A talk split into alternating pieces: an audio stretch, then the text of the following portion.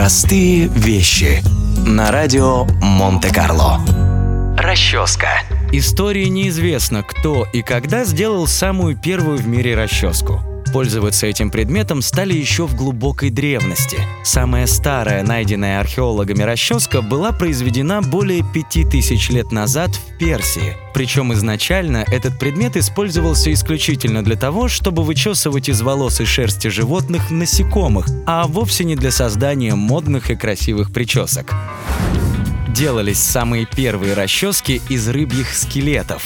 Позже для их производства стали использовать обработанные кораллы, слоновую кость, черепашьи панцири, рога животных и, конечно же, дерево. А вот массовое производство пластмассовых, дешевых расчесок началось лишь в конце 19 века, после того, как братья Исая и Джон Хаят запатентовали свое изобретение – материал под названием целлулоид.